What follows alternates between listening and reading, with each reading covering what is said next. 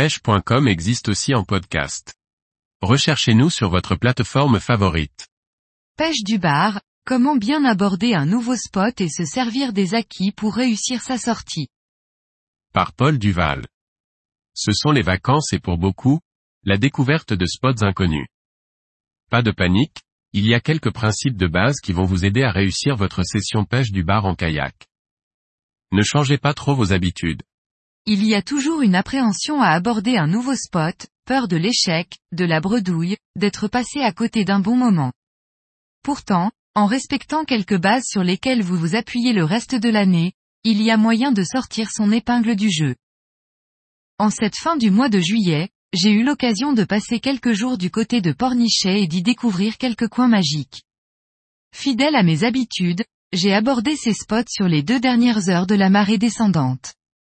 J'aime découvrir les rochers qui se montrent au fur et à mesure du flux de basse mer.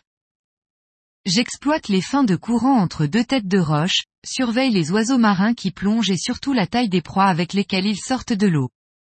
Je travaille aussi les belles langues de sable qui descendent en pente douce. Tous ces principes qui me servent le reste de l'année et qu'il n'y a pas de raison pour que cela ne marche pas ici.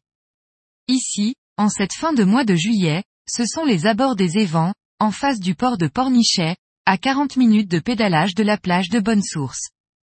Ce petit îlot de sable est entouré de roches fracassées et pointues qu'il est bon d'aborder par temps calme.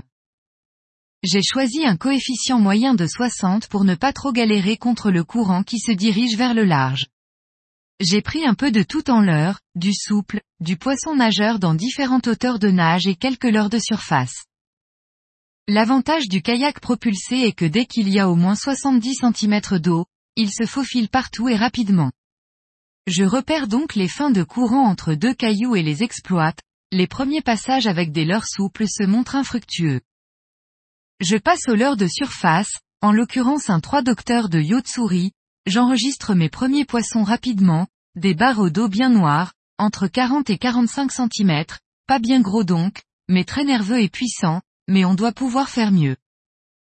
Je change de nouveau de l'heure, je passe sous la surface avec un 3DB jerkbait, toujours de Yotsuri, en couleur éperlant, j'en ai vu quelques-uns sous la surface. J'exploite les zones plus profondes en fin de courant et les jolis sont là, fainéants qu'ils sont et attendant que les petits poissons leur passent devant la gueule. Je ferai plusieurs jolis poissons bien gras, entre 55 et 65 cm, ce qui est plus intéressant j'en conserverai un joli qui passera sur la table des vacances en poisson cru. Ces façons de procéder, que je mets en pratique tout au long de l'année, m'ont permis de réussir ma session sur un coin inconnu et travailler pour la première fois. Comme à mon habitude, je ferai une pause casse-croûte sur cet îlot de sable avant de rentrer, profitant de l'endroit pour garder en tête ces images de vacances. Le flux est maintenant inversé et le courant de marée va m'aider à rentrer tranquillement sans forcer.